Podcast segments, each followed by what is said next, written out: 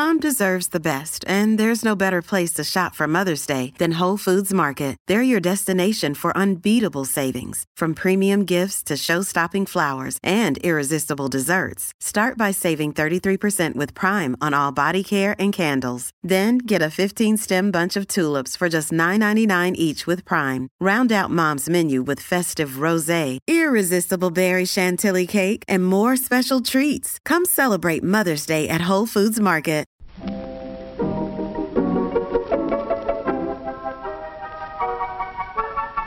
Maybe it's just that you don't know how to use social courtesy. Oh, that's old fashioned. Watch how Lizzie Post and Dan Post Senning act as host and hostess. They know that courtesy means showing respect, thinking of the other person, real friendliness.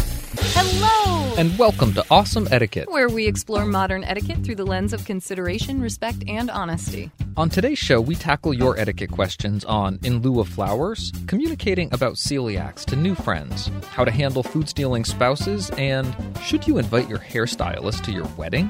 Plus, your most excellent feedback on bike share etiquette, an etiquette salute for the week, and a postscript segment on listening. Coming up.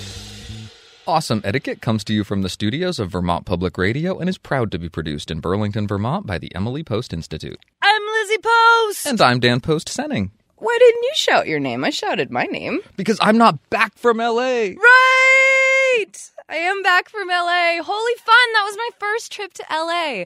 You have always gotten the good trips to LA. I kind of like going to LA. I know. Well, you actually live there, so it's always really fun to be like, Dan, I got an LA thing for you. But I have hated that for the past 10 years, every time we've gotten an LA offer for me, I have been unavailable. It's been like this weird little curse. It has strangely worked out that way. And I sort of acknowledge that it's continued to fall into my lap. And I- I think it was the right moment to reverse that trend. You. Oh, do you now? You think this was the right moment? What I loved was that this was a really fun trip.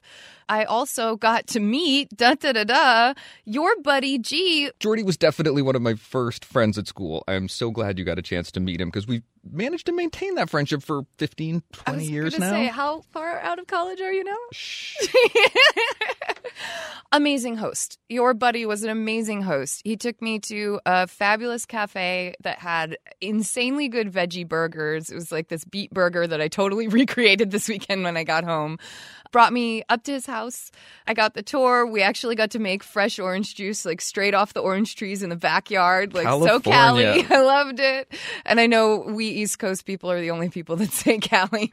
But what I loved was that I got to be an unexpected guest. and G had like a dinner planned with kind of his surrogate mother in, in his neighborhood. And he said, totally fine if you come, you know, had double checked with her and everything. So I got to come along to this little dinner party. And it was amazing. Delicious vegetarian meal.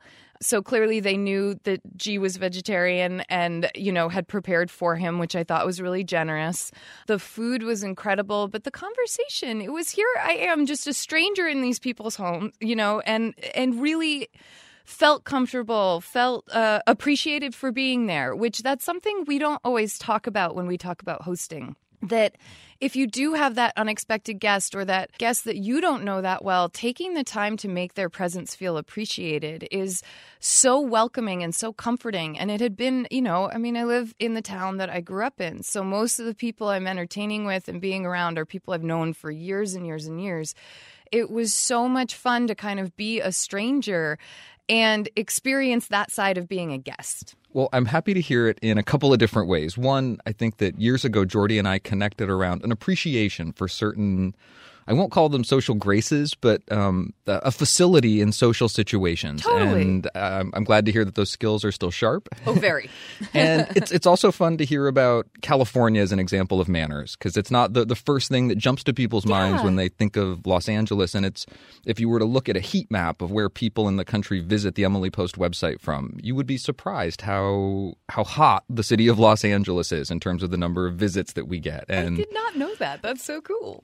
it's a little appreciated fact about California that there there is a love for civility out on the West Coast as well, and it's nice to get that report with a human touch. Totally. Thank you so much for setting me up with your buddy. And thank you to G for being an amazing host. Well, I hope he's out there listening. I totally took his phone and added the podcast to it. Good work. Well, speaking of the podcast, Yes, we are doing it right now. shall we get to some questions? Questions, yes. Let's do it.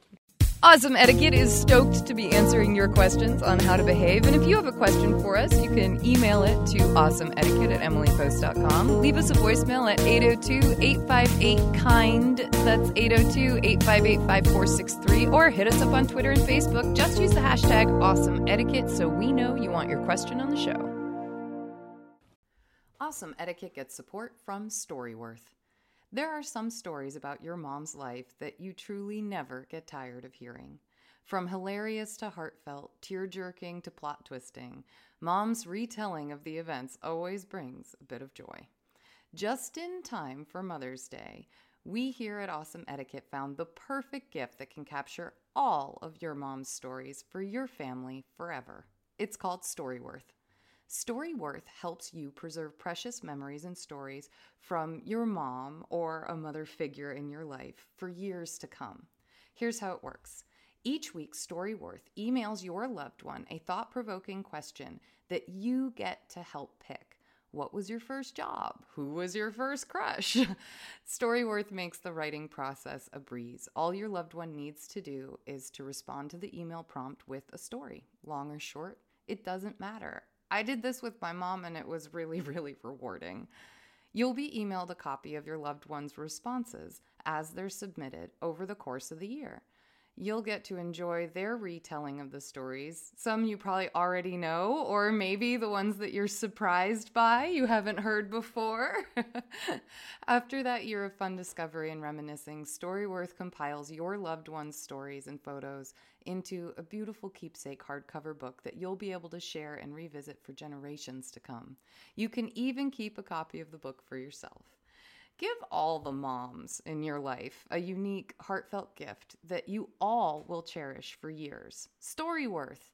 Right now, save $10 on your first purchase when you go to storyworth.com slash manners. That's Storyworth, S-T-O-R-Y, W-O-R-T-H dot com slash manners. It's manners with an S to save $10 on your first purchase. And now back to our show. Our first question is in lieu of Hello, Lizzie and Dan. First of all, thank you for the amazing podcast. An employee that works on my team, let's call her Mary, recently lost a close family member. I'd like to send our condolences from myself and the rest of our team. I'm the manager, and a few people have asked me about this. I received information about the funeral that requested donations to a charity or charity of our choice instead of flowers. Typically, for a death in the family, we would send flowers to the home of the employee that suffered the loss. However, in this case, Mary is due to travel right after the funeral. I'm wondering if we should make a charitable donation and send a card to her house or wait until she returns and send flowers then. I'm also wondering the best way to sign the card. Our collective team is about 30 people. Any advice and insight you have in this situation is much appreciated. A few of us have already been in contact with Mary over email and have expressed our sympathies, but I wanted to follow up with something more formal and heartfelt. Additionally, other people that found out via word of mouth were asking should they email her or wait until she returns to express their individual support. Kind regards, confused and concerned. My first thoughts are that it's always very thoughtful of a company to make sure that the team that this person who suffered a loss works with sends something to the grieving member. You know, I just think it's it's nice. You work with these people 40 hours a week or more. Um, or sometimes less, maybe it's a part-time gig, but it's just you you do have a weekly connection with this person. It is perfectly appropriate even though it's a family matter for work to show sympathy. I absolutely agree. We have this idea in our mind that it's really important to respect the privacy of the people that we work with, and it is. But there are also certain times in life when relationships become really important, and work relationships can be some of the most important relationships in our lives. They're people we spend a lot of time with, and I do think this is one of those moments when you want to acknowledge that. And it's okay for companies to do that. And this company has a policy. They actually have a policy of sending flowers and a card to the grieving team member. And that helps. It does help. Now, you've got the issue of there's a request for a donation to be made. And I like the fact that the family has said either to this charity or one of your choosing. It gives some direction if you don't have a particular charity you like to give to. And it also offers freedom of choice because maybe the charity they selected isn't one that you agree with. So therefore, you can make a donation to one you do agree with. I noticed that also, and it does make things easier, particularly for a company which might have certain charities that are approved, Mm-hmm. that are allowed, and if there's a, a particular charity that someone prefers, if for any reason that charity isn't something that someone else can or is comfortable donating to, it is nice to have that option. It is. And I also just want to throw out there it's also nice to keep the option of flowers on the table because you've got a team of 30 people. And when it comes to donating to a charity, I think there is a certain level of like you want everyone to feel good about the charity that's chosen along with the company that's sending it to this charity. Let's just say that the charity that was suggested isn't one that all these people feel comfortable with or that the company doesn't feel comfortable with. It's okay to go with the flowers. Just because people have requested in lieu of doesn't mean you have to it's a request you try really hard to entertain. But I'm just saying, we got 30 people and a corporation involved in this particular show of sympathy. So it might just be easier to send the flowers once she returns. It's an option. Those are all good options on the table, but I do like that the acknowledgement of the request. Yes. And if it's possible to honor that request, it's often made for a reason. And in this particular situation, there is a very practical concern. Mary is going to be traveling and might not even be present to receive a donation of flowers or a gift of flowers. And thinking about the details here is wise. So there are a couple of factors at play. Yeah. And the other part of this question that involves how individuals should reach out to Mary. And I definitely think that you're wise to be thinking about that also. I think the email connection is good. I think that it's even better to get a handwritten note, some kind of condolence note, particularly from you, a team leader, or anybody that felt connected in some more immediate way. It's nice to have that team Feeling. feeling that card that 30 people are going to sign, but it's also really nice to reach out individually, particularly if you're feeling inspired to do so. And I think that I would encourage considering a handwritten note as a good way to go for that particular expression of sympathy. I'm raising my hand in agreement. If coworkers, maybe there are people who who socialize at work a little bit more with Mary than others, and they feel like they want to make that connection. Um, obviously, verbal condolences are totally appropriate. You know, um, Mary, I'm so sorry. I heard about your, you know, family member, and I hope you're doing okay. Let me know if you want to grab lunch or go for a walk or something. Something like that, always going to be appropriate. But leaving a little note or a card uh, personally from you, if you're a friend or a good colleague of Mary's, that's totally appropriate. And I do think in this particular circumstance, a note or a verbal comes to me as being h- higher up on the list than an email. I think I would appreciate anything if I was the grieving person. But I think that it's a tough time in life. Let's pull out kind of our best effort rather than our easiest effort. And as far as the timing of those notes, it's okay if they arrive after she returns. Absolutely. From this trip. There is a, a a window that has opened here where these are going to be received and appreciated. And particularly if someone's going to be gone right away, it's absolutely okay to send those notes to her home and for them to be received after she returns from her trip. What do you think about? Would you feel okay uh, if someone dropped a note on your desk? Because I know I felt okay when our coworker Virginia dropped a note on my desk after my grandmother passed away, and I really appreciated it. I don't know though. Do you think it's like imposing on her workspace? assess the relationship a little bit. I think that if it was a huge floor shared by a ton of people and they were stacking up on the desk, people just leaving them off, something like you described, where we work in a smaller office, there's a little more intimate feel. I think it is perfectly appropriate. And And maybe judge a little bit how Mary's doing as well. It, does it seem like she wants to be, you know, eh, dealing with condolence notes at work, or you know, does she seem to be okay with it? I think there's there's that too, right? I I agree. It's it's a it's a bit of a gray area. Part of me likes the idea of putting it in the mail, sending it, having it arrive at the home. At the same time, practicality being the heart of good etiquette. Sometimes even handing someone a note is a way to make that connection. You talk about the importance of that that personal connection, that chance to verbally connect, look someone in the eye, let them really see your sympathy and your goodwill. So we would say go for the charitable donation if the company feels good about it and feels good about the charity and you feel like everyone's kind of on board with that. Just simply because the family has requested it in lieu of flowers, it's always nice to entertain that when you can. I would say, in terms of the card, either way, you could sign it from the entire team or department, or you could take that week that Mary's gone for, that traveling time, and use that to really collect signatures from everyone who's around. And then I would say to let anyone who wants to personally express their condolences suggest that note going to the home first or you know talk with mary and say mary when she's back you know people would really like to express their sympathy would you prefer that to be done at home or would you prefer if they leave a note on your desk or something like that that it might be a way just to open up that communication line and find out what mary would actually prefer you are really thoughtful to be thinking about this at this difficult time, the importance of supporting our coworkers and the people that we're close to in all areas of life can't be overstated. And we applaud the good job that you're doing. Good luck. Our next question is titled Getting to Know You Goes Too Far. Hi, Lizzie and Dan. I absolutely love your podcast and share it often with friends and family. Thank you so much for that. We are so trying to grow this show. My question pertains to addressing questions about food, and I quote, issues. I have celiacs and have for about 10 years. The surge of the gluten free trend has been a double edged sword because it's made everyone more aware, but it also brings a lot of questions about why I eat the way I do. My question for you two etiquette geniuses is how do I gracefully stop all the questions about why and what happens when I ingest gluten? I don't mind giving a quick, I have celiacs, but it has gotten to the point where honestly, I am sick of sharing my medical information with essential strangers. Usually, people I'm just meeting at an event or friends of friends. Often, when I mention that I'm gluten free, it opens the dam to have the other person share all of their issues, which I also don't feel comfortable or enjoy discussing.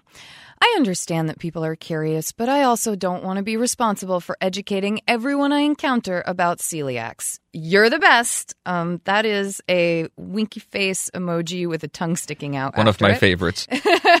Thanks, Kate. I want you to know I followed up with Kate. She was one of the people that I picked up and phone, kind of like talked to for a bit about what was going on because my very first question was how are you getting into this conversation where people are prying too far? Something you're saying is giving people permission to ask questions. Whether you want those questions coming to you or not is a totally different thing. And so Kate said, Well, it starts with me saying, I have celiacs, followed by, Oh, what's that? And then Kate says, an autoimmune disease that reacts to gluten. And then they say, oh, what happens if you eat gluten? And then Kate says, it's a gastrointestinal reaction that lasts a few weeks. And then the person follows up with, oh, really? Like, what happens? And so you're going down this road of like, it starts innocent, but then all of a sudden becomes quite pressing. And Kate has moved to a new area, so she's getting to know new friends and new people. And to a certain degree, as she entertains with people, she's going to have to be letting people know about the celiacs.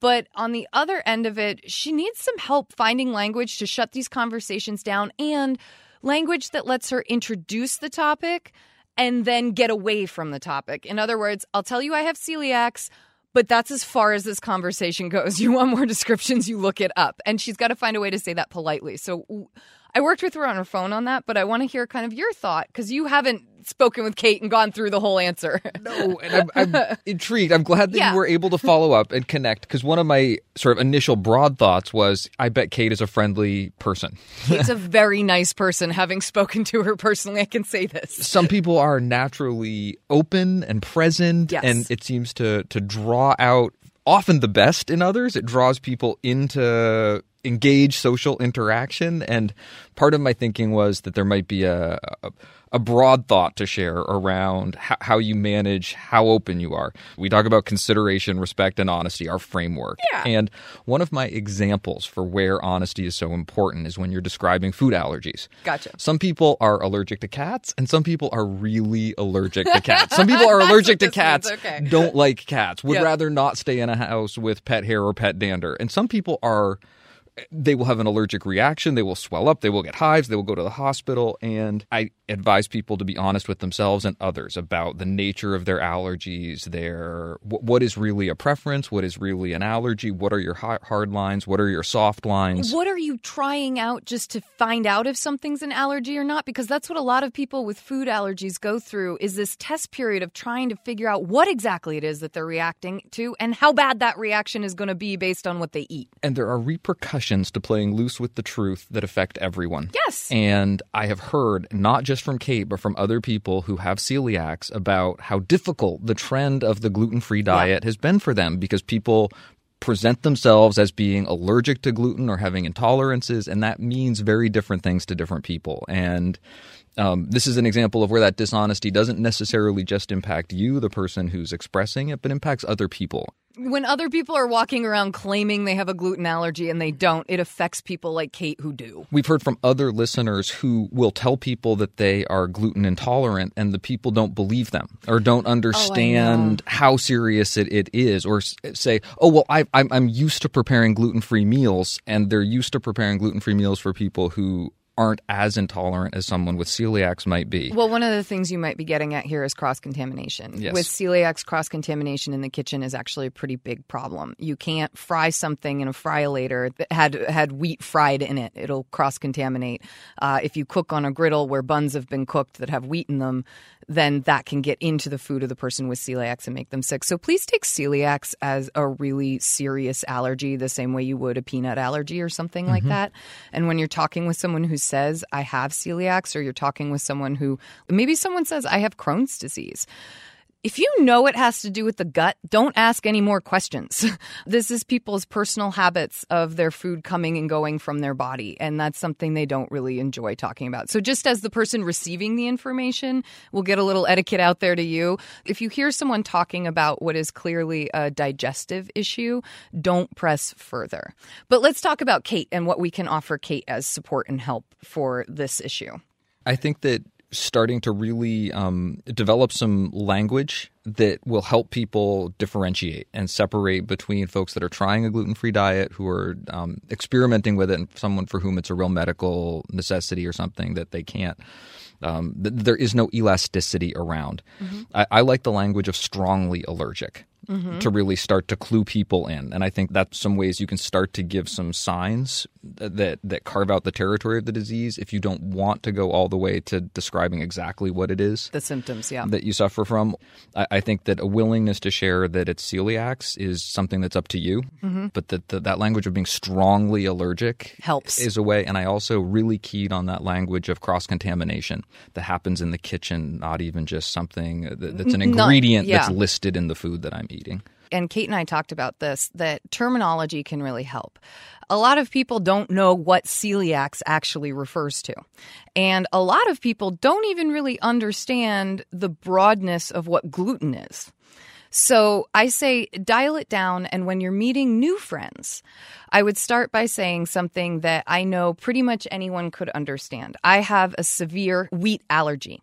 And I feel like that's language that any person could kind of at least uh, understand on a simple level if someone pushes you further to explain, and this is then where you have to get your kind of good etiquette hat on, you can either decline to engage or you can engage. But you can say, like they say to you, well, what happens if you do? You can just simply say, I'd rather not say it's not very comfortable. Or you could say, it's not pleasant and I'm going to leave it at that.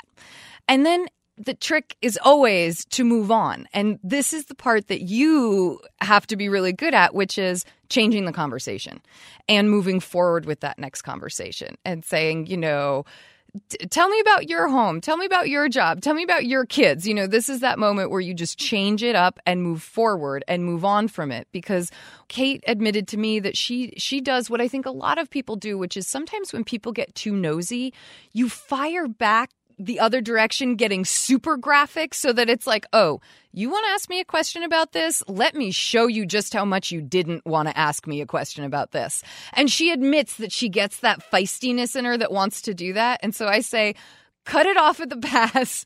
Don't go into that that area of conversation and instead say, "Listen, it's too graphic. I don't want to share it." Or, "Listen, I just I don't want to get into it, but I would love to hear about you." I found my advice going in a very similar direction. Yeah. Where I, I took a crack at some sample scripts myself. Let's hear them, Dano. because I also think it's so important to have that language that keeps you from getting drawn into that territory, however it happens, whether it's with a bit of a oh yeah attitude or even just an uh, an accommodating attitude that you later regret or, or don't feel as comfortable That about. happens to me all the time. I, I thought of things because you are on such strong and sound etiquette territory of not having a discussion about a health issue that you don't want to have that's just very clear. Language like I prefer not to go into all of the details or get into all of the details. I think that's enough. You can set that boundary, you can define it. I like your option of getting back into safe territory. It doesn't always need to be the weather, it can be your favorite hobby, it can be particle physics. There is safe conversation territory. Kate's in a new place. Asking people about things that they love about the area is another great option. I think there's some middle ground here also because I really wanted to acknowledge, as you pointed out, the choice of you can talk about it if you want, you don't have to if you don't want. You're not obligated to educate everyone, but if that opportunity presents itself and you're feeling capable of playing that role in the situation, by all means, you can. Yeah. You can define that role. You could say something like, I'm happy to talk about celiacs and the particulars of the disease with you later, but let's wait until we're not about to share a meal. Or we can have that conversation in private, or you can put whatever boundaries or parameters around that conversation that allow you to be comfortable that you think are appropriate. Absolutely. Kate, we hope that this gives you some options for moving forward and that you enjoy getting to know new folks in your new town. With the facts of a situation, she could plan for a chance to do even better things and with a broader perspective. Our next listener is hungry for a complete meal. Hi, maybe you can help me out. For a long time, whenever my wife and I go out to dinner or order food to take home, my wife will reach across the table with a fork, or her hand if it's takeout at home, and just start taking food off my plate. She doesn't ask, she just does it. Just starts digging into my food. Sometimes she'll put stuff back on my plate if she changes her mind and she decides she doesn't want it or like it. If I say anything about it, I am accused of being a food nut or food hoarder. I understand a husband and wife should, could, have a certain openness to their relationship, especially after 28 years. However, I've always found this rude and frankly invasive behavior. Am I wrong in noting that it's rude, even if it's my wife doing it? If you're not comfortable answering this with a husband and wife inflection, I understand. I know that in any other circumstance, this would be considered extremely rude behavior. Thanks. Hungry for an actual complete meal. How much do you love this question? I love this question I love so much. This question. And I love that little question. uh, If you're not comfortable talking about this in a husband and wife, yeah, yeah, yeah. I think that it makes this question. No, I think so too. This is a 28 year relationship. Oftentimes, we get careless with the people that we love, and then we judge them when they speak up for setting their own boundaries. Holy moly, of all people, this is not the person you should be doing that to. Just so we know, I'm like firmly in the husband's camp on this one, but I think it's delicate.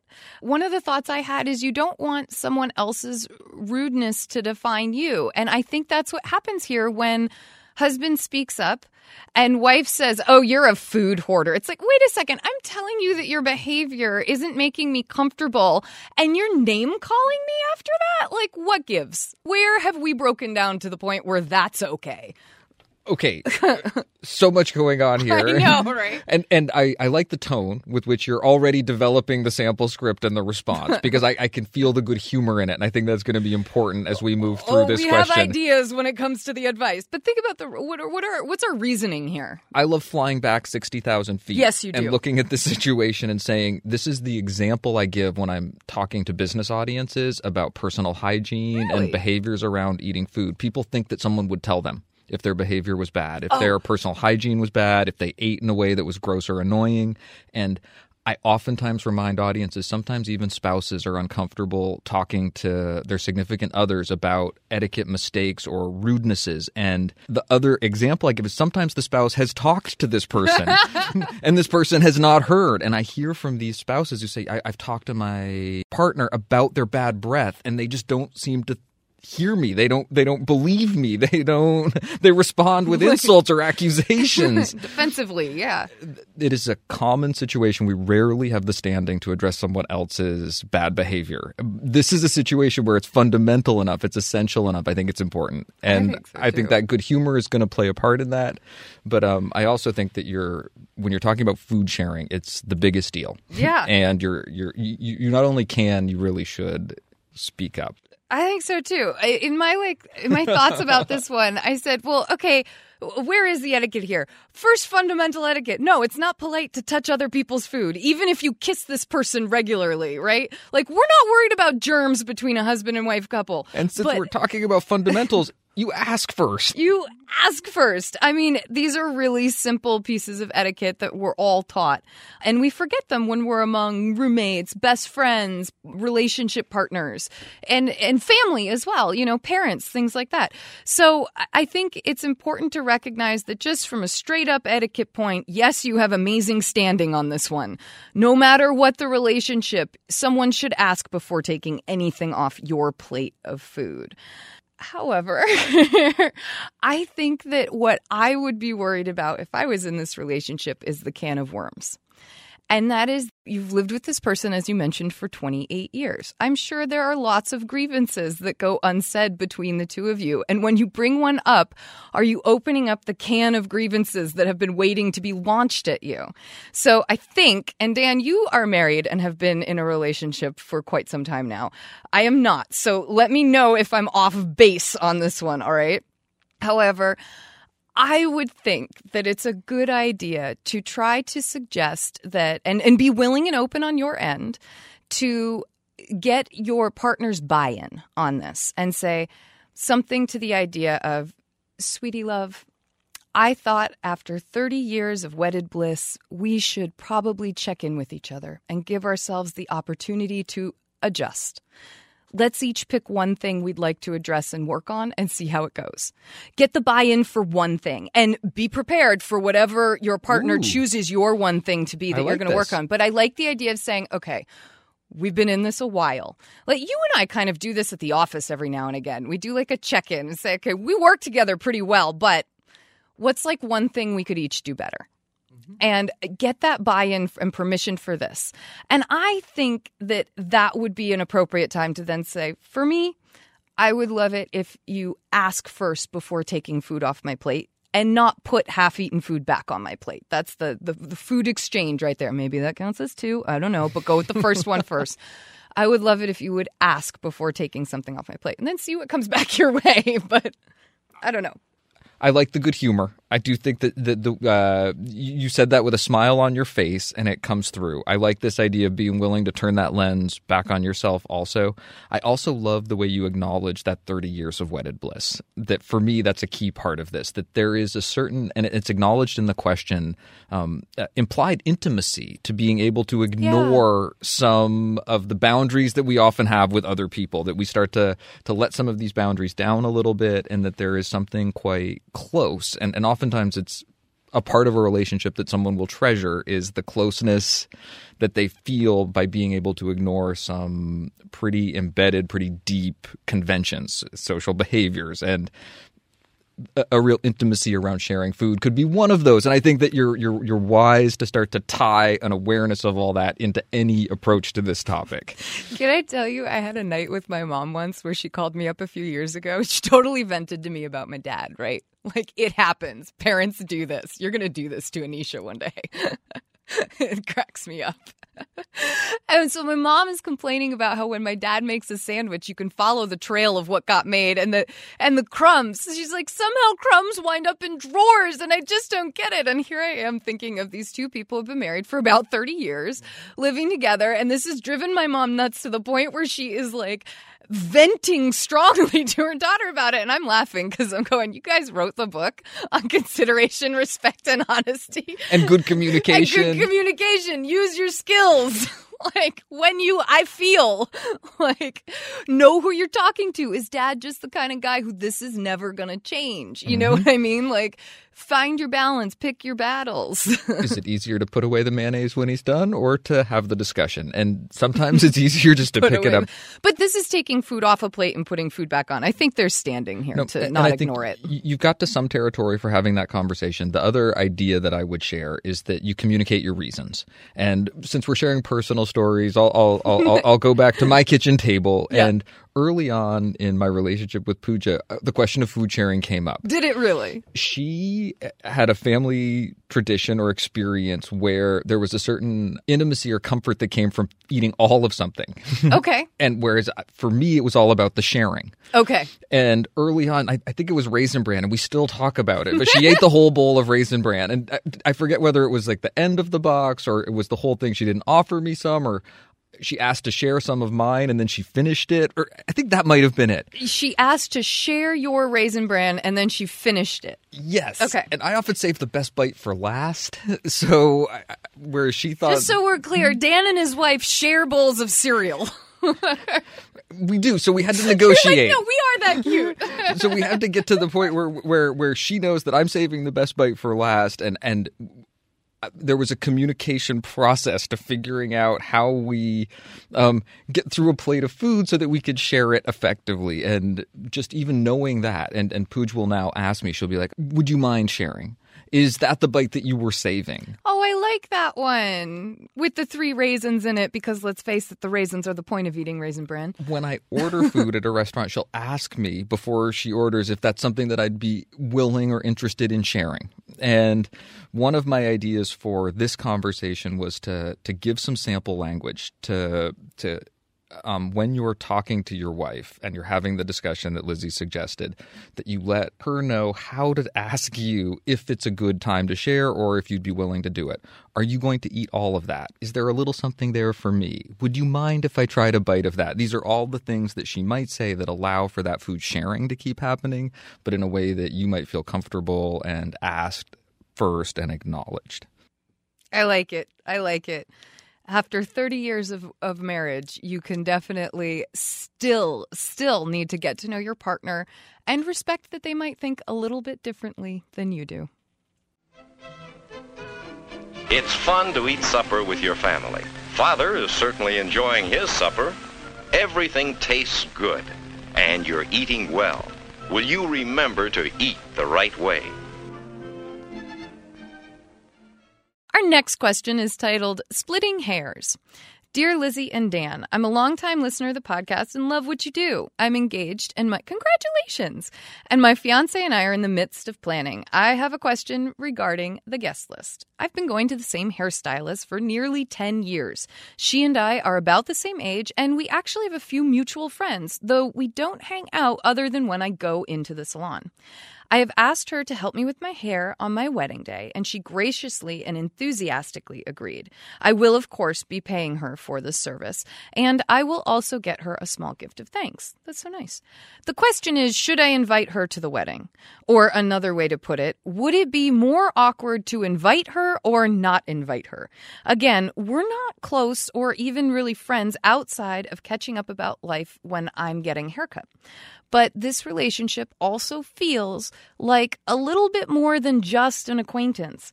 I'm trying to imagine the day of the wedding, her coming to do my hair and then saying, okay, see you next time before the festivities start. But I also don't want her to feel obligated to come. I have your voices in my head saying, don't make it fraught. Can you please help me not make it fraught? Smiley face. Thank you so much for everything you do. You have accomplished the near impossible feat of making me look forward to Mondays. Warm regards, Carly. Carly, I am more than happy to help. I think this is a, a pretty clear etiquette question, and I, I really want to encourage you not to feel fraught. I get nervous when I'm switching appointments at my stylist, and I can understand a little bit of nervousness about managing this relationship well. And I, I also appreciate where that nervousness comes from. Totally. So, on the one hand, this is a service provider, and not your best friend or sister. Just rem- remind yourself of that. You also haven't asked the stylist to do your hair for your wedding as a favor. You are hiring her. This is a service. This is transaction done and done. And um, I actually called my longtime stylist, uh, who is a friend of mine. We do actually hang out outside of our salon sessions. But I talked with her about this because I thought this is actually something stylists must deal with on a fairly regular basis. You know, you sit in someone's chair for an hour every other month and you really do get to know them. You know your stylists, right? Absolutely. And Yeah. it feels like a close relationship and it's um it speaks well of you that you have good and and open and friendly relationships with people that you do business with. You've acknowledged that you don't hang out with her outside of work. This is really essentially a professional Yep. relationship It's just a very friendly professional relationship. And that feels good. That's a good way to manage your professional relationship. So this is the best problem to have. Yeah, totally, totally. But So- it's also really up to you. It- And eh, no. whatever choice you make, there's going to be a, a type of language that's going to be appropriate depending on whatever choice you make here. Absolutely. So, what Bree said to me was that she felt like, as a stylist, she knows weddings are very personal. That as just a friend in her life of friends, she knows weddings are very personal. And that as a friend, it's not always a guarantee you're going to get invited. So, as someone who really has more of a service provider relationship, even if it's a good one in the chair, you know, at the salon, that she never expects to be invited to a wedding that she's been hired to do hair for. And I think that taking that personal aspect of it out and making it like, hey, your wedding, your choice, frees up the bride to not feel pressure. And so, what Bree really wanted to, me to communicate to all brides out there is that you should never feel pressured to invite your stylist to the wedding. If you can, that's wonderful and it's very generous. She says on occasion, people will invite after she's done the hair. They'll say, hey, you should stick around and enjoy the hors d'oeuvres and the, you know, open bar and all that. And she looks at that as an added bonus beyond the cash tip that people give. And so it, she says it just happens sometimes and she doesn't intend on staying, but she'll make that choice in the moment. But I think that the real point here is you, as the bride, should feel confident about your guest list and invite who you want to invite and are prepared to invite and feel confident inviting. And don't worry about it beyond that. Uh, your stylist is someone who has lots of these relationships where she's close to someone in the chair but doesn't hang out with them outside of work. But she then goes and does their, she or he, excuse me, then go and do hair for a wedding of someone that they're close with in the chair but not close with in their personal life. Stylists are very used to this. It's your one experience with it, so don't worry about it so much. The only place where I see any potential for awkwardness emerging is if you decide not to invite her and then decide to talk about that a lot. Oh gosh, So yeah, the- no, the- don't the- do that. The one thing that I would suggest avoiding is make your choice. Be clear about the inviting that you're doing or not doing. Be clear about it in your own mind. And then there's no need to launch into a long explanation for why anybody wasn't invited to any particular event. And I would, however much the conversation might be about this wedding, don't feel like you're compelled or um, I'm so sorry that you can't come to this great wedding I keep talking about. No, to apologize. don't. Absolutely. It's okay. Everyone understands and just let that be an unsaid understanding. If someone does ask questions about the event, answer them clearly and honestly, and you're going to be in really good territory. We wish you the absolute best on your special, special day, and I'm sure it's going to be a smashing success. Thank you so much for your questions. Please send us updates and comments to awesomeetiquette at emilypost.com. You can leave us a message. Our voicemail would love to hear your voice at 802 858 KIND. That's 802 858 5463. Actually, do yourself a favor, program that number into your phone right now so that you've got us on speed dial. You can also hit us up on Twitter and Facebook. Just use the hashtag awesome etiquette so we know you want your question on the show. Each week, we like to hear your thoughts about the questions we answer and the topics we cover. Monica wrote to us after we answered her bike share question. She had some follow up points and another question. Hello again, posts. First and most importantly, Dan, I am so glad to hear that your daughter is once again safe and healthy, and welcome back. Thank you so much. Thank you for answering my bicycle question. I had no idea that you would get to it so quickly. That does happen sometimes. Fortunately for me, I still haven't had to make a decision where people were waiting, so I'll be able to take your conflicting advice into consideration if and when it happens for the first time. Let us know how it goes, Monica. To answer some of the questions y'all had on the show, yes, I do pay an annual fee to use the system, and it does restrict my trips to half an hour or less. However, when you first sign up for the program, the company points out that you can take as many sequential trips as you want, as long as you check the bikes in every 30 minutes. So the company is establishing the policy that it is okay to recheck a bike in and out and move on. Sequential trips are allowed, but you have to check in every 30 minutes to avoid the fees. In fact, the website explicitly suggests that commuters from the suburbs learn all the stations along their route to make this easier. So I feel like I'm in pretty safe territory double dipping my bicycle in normal circumstances. This information is also printed on all of the station kiosks. That's really nice so that if you're the person waiting in line, you can actually see that it's okay for someone to check a bike in and check a bike right out, that someone coming up to check in doesn't necessarily mean you're going to receive a bike. Very cool. Among people who use the bike share, the consensus seems to be that the fee structure is designed to trick tourists who see a one day membership and assume they can keep their same bike all day and don't read the fine print. The negative reviews on Yelp and TripAdvisor suggest that it's working at least some of the time. Another etiquette question has come up though quite often stopped at red lights or stop signs or docking stations or whatever people read men, okay, with their own, usually fancy bikes, will come up to me and start explaining things to me, like how my bottom would be less sore if I raised my seat higher. Oh, that is awkward. Or how I can ride on the sidewalks if I'm not comfortable in the road which is legal in my city, even though it is not in many other cities. Or how I really shouldn't ride in a skirt because it might blow up, although to be fair, they can't usually see the shorts I'm wearing underneath. Is there a way to politely inform them that I do, in fact, know what I'm doing without making them angry at me and therefore risking retaliation?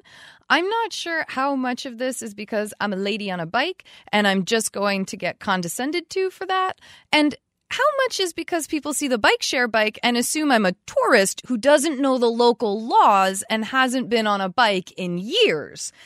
Thank you again, and I'm glad I brought up a new topic. It makes me feel much better about being unsure of what to do, that y'all also weren't totally unsure of what to do. Cheers, Monica.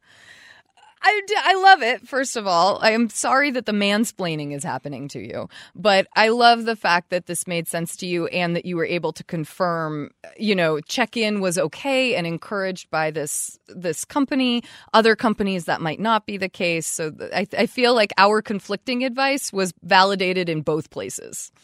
So, when it comes to these kind of annoying suggestions that are coming your way, which, by the way, I find it hysterical that men actually pull up next to you and say things about your skirt blowing up. Who's the expert on wearing skirts out of the two genders? I mean, men can wear skirts, sure. Women can wear pants, of course. But, like, that really cracked me up. But I am sorry that it's happening to you. I don't mind getting a bit cheeky. I'm going to be honest. And Dan, maybe you can tell me if you would be offended if this came back your way. Probably not. But I might say something like, Well, thank you, kind sir. And I will reply to you in kind. Shoelaces, though they look nice, could get caught in your chain. So please do be careful wearing those shoes while you bike.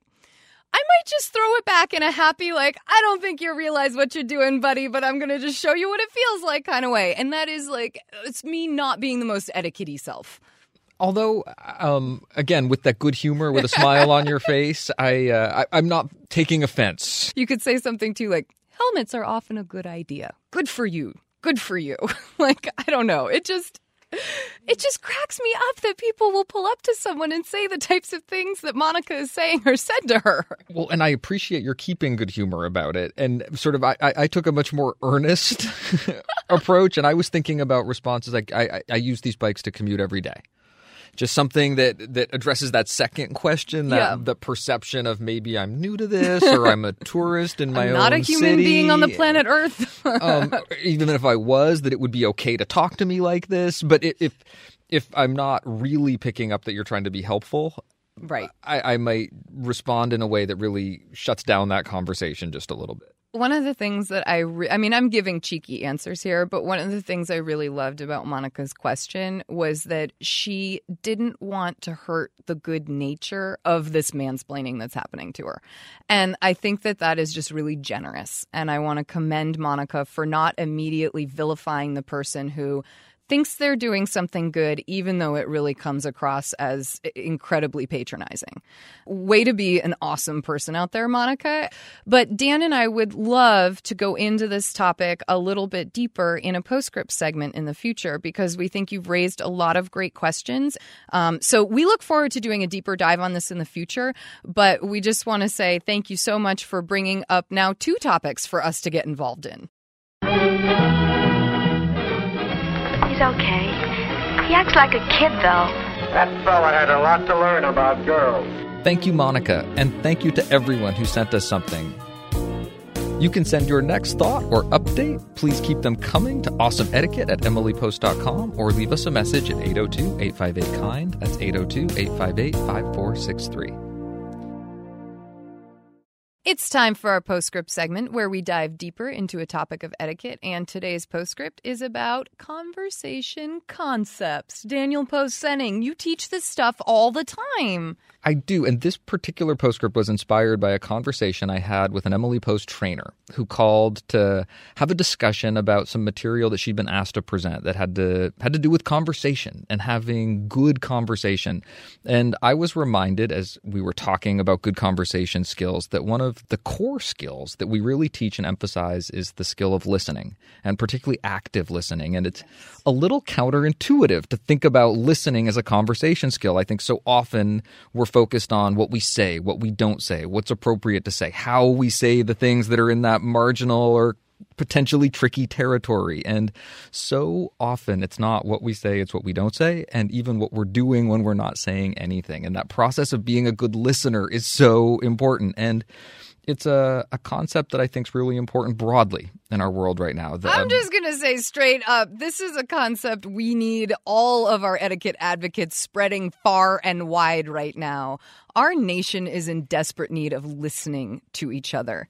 Having a willingness to listen is important. Having the ability to listen is also important. When we talk about our children's programs, when we talk about acquiring an etiquette skill, we talk about it, it's important to have the facility, but it's also important to practice it so that it's a, a skill that you can use and utilize. And in that spirit, I want to talk about some some elements to good listening that, that make this a, an actionable skill and something that we can all work on. And I just see the big smile on your face. Sorry.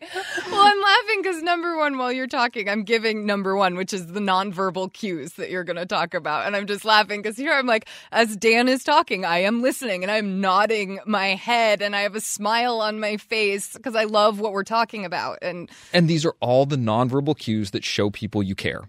And that, that's part of what listening is. It's giving someone your attention, and that is a gift. Your willingness to sit up straight, to not cross your arms and your legs in front of you and close yourself off from someone else, to face them, to square your shoulders, to present yourself in an open manner to someone, to look them in the eyes, and then to add those nonverbal cues, those little nods, the and I don't recommend always cocking or tilting your head when you're talking to someone with a little coquettish uh, sort of mess. we should have Facebook lived this because the number of nonverbal cues we're giving to each other is hysterical right now. And, and and and alternately, when we're when we're doing the things that we know show you're not listening, that those read instantaneously. The second you turn away from some people, some people even look where your toes are pointed because they think that Really? indicates where you're going next. This is a little body language oh, I trick. did not know that one.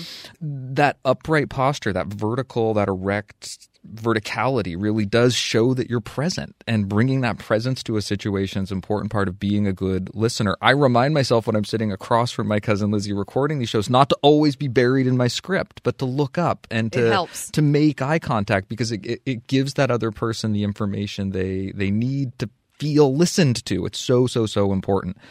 The next two tips seem so obvious that you can repeat back what you've heard from someone and they will know that they've been heard. Are you telling me that if I repeat back what someone has just heard, they'll know that they've been heard? Did What I say someone it has just said that they'll know what has just been said? Clearly, I'm not that great at this game.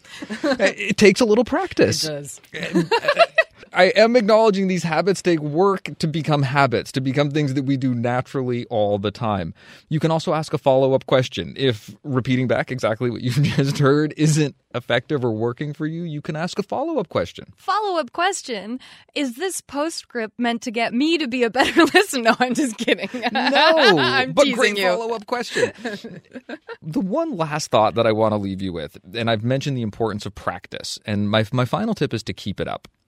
That it is a skill that's worth practicing listening, but there is a particular type of practice that I think is important, and that's attenuating or drawing out the times that you're likely to listen for. We all have natural cycles of exertion and recuperation, periods of time where we do something and then where we look to rest and recover afterwards. And listening is one of those things that when we're doing it actively, there will be a time where you start to shut down. And maybe it's when you're attending a lecture. And I, I, I notice it about that 40 minute mark when I'm talking to a crowd. I try not to talk for more than 50 minutes or an hour because I think the human attention span is challenged to really be engaged for a lot longer than that. This also happens naturally in a conversation. People will be listening, and then there'll be that moment where they decide what they're going to contribute next, what they want to say, the next question they want to ask, that follow up question, or that that point that they're going to repeat back. And my challenge to audiences and to all of you out there is to notice that moment, to notice the next time you're in conversation and you've decided what you're going to say next, and then don't say it.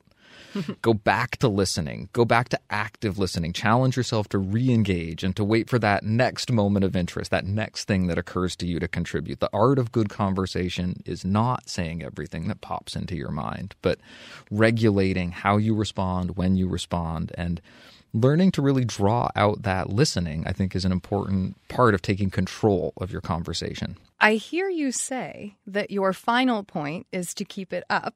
However, I have a follow up question. I'm so notice that? curious. I repeated back and then Ooh, asked my follow up. Very nice. It's not really a question. More so, I don't really want this conversation to end just yet. I kind of know you gave us like the closeout, but listening is so much more than these four points that we've just talked about, which, just to repeat them, are nonverbal cues show that you are listening, repeating things back. We often say that being able to, um, as someone's telling a story, you know, say, mm, or aha, or oh my goodness, you know, you react a little bit rather than reacting in full, but that keeps the conversation going. The follow up question is really important. It can engage, it shows someone that they're listening. I talked about Open Mike Eagle and how his follow up questions were insanely amazing and some of the most intelligent I've ever heard. And I love the advice to keep it up. But listening is something I'm amazed at how much just sitting here thinking about the show and our listeners, how often we talk about sample scripts and we talk about what to say, what to say, what to say. And we don't put as much emphasis on how to listen and how to hear when someone else is saying things to you. And I know in my own life how much value I have gotten in the past few years. And I will say this is a new skill of mine. I've been able to listen in the past, but to fight the urge to say something back, even when I know that that I have a great point, there are a lot of times in the past few years where I have learned to just table it, to let someone else have their very own conversation, to choose whether or not I'm going to participate in this one or not. And I will tell you, dear audience, that in this very kind of fraught political landscape that we have been in, that this skill has served me really, really well. And I have been able to have conversations that I think three or four years ago would have been really fraught for me.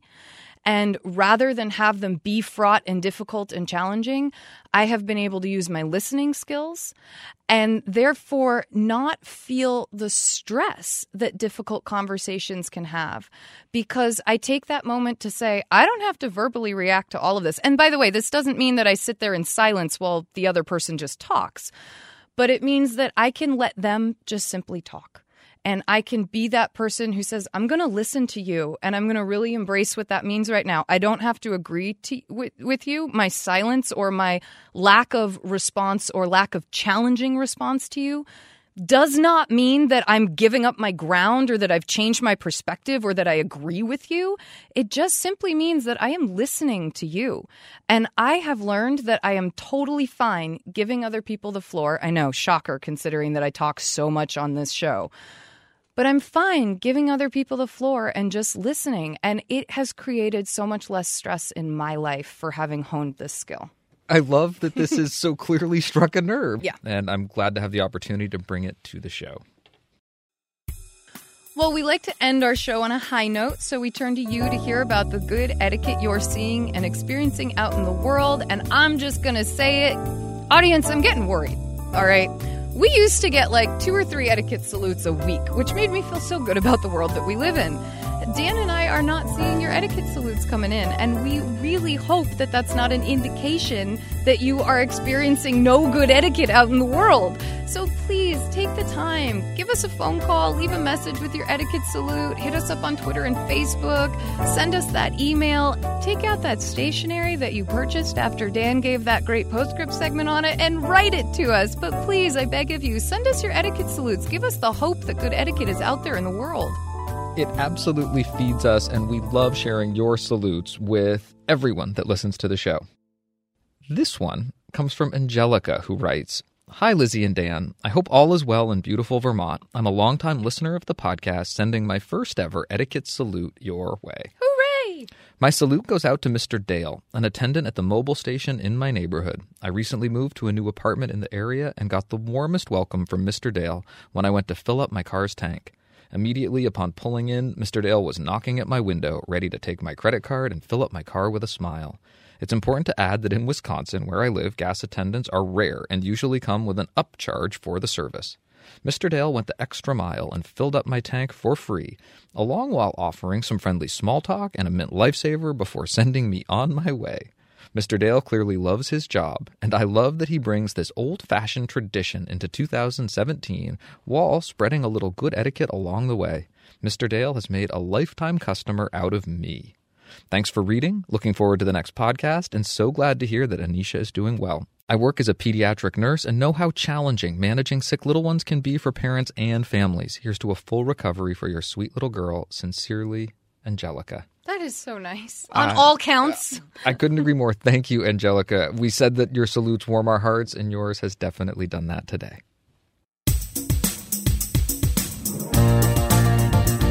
Thank you for listening. Thank you to everyone who sent us something. You can send us questions, comments, and salutes by email to awesomeetiquette at emilypost.com. Or leave us a message at 802 858 KIND. That's 802 858 5463. On Twitter, I'm at Lizzie A. Post. And I'm at Daniel underscore post. On Facebook, we are Awesome Etiquette and the Emily Post Institute. Please keep an eye out for our Facebook Live events. We are going to be doing them weekly, and even though I am headed out on vacation, you are going to get to see Dan Post Senning's lovely face each week. It's so much fun to hear from our podcast listeners in that other medium. Exactly. And please help us out. Subscribe on iTunes, Stitcher, Google Play, whatever your favorite podcast app is. And please consider leaving us a positive review.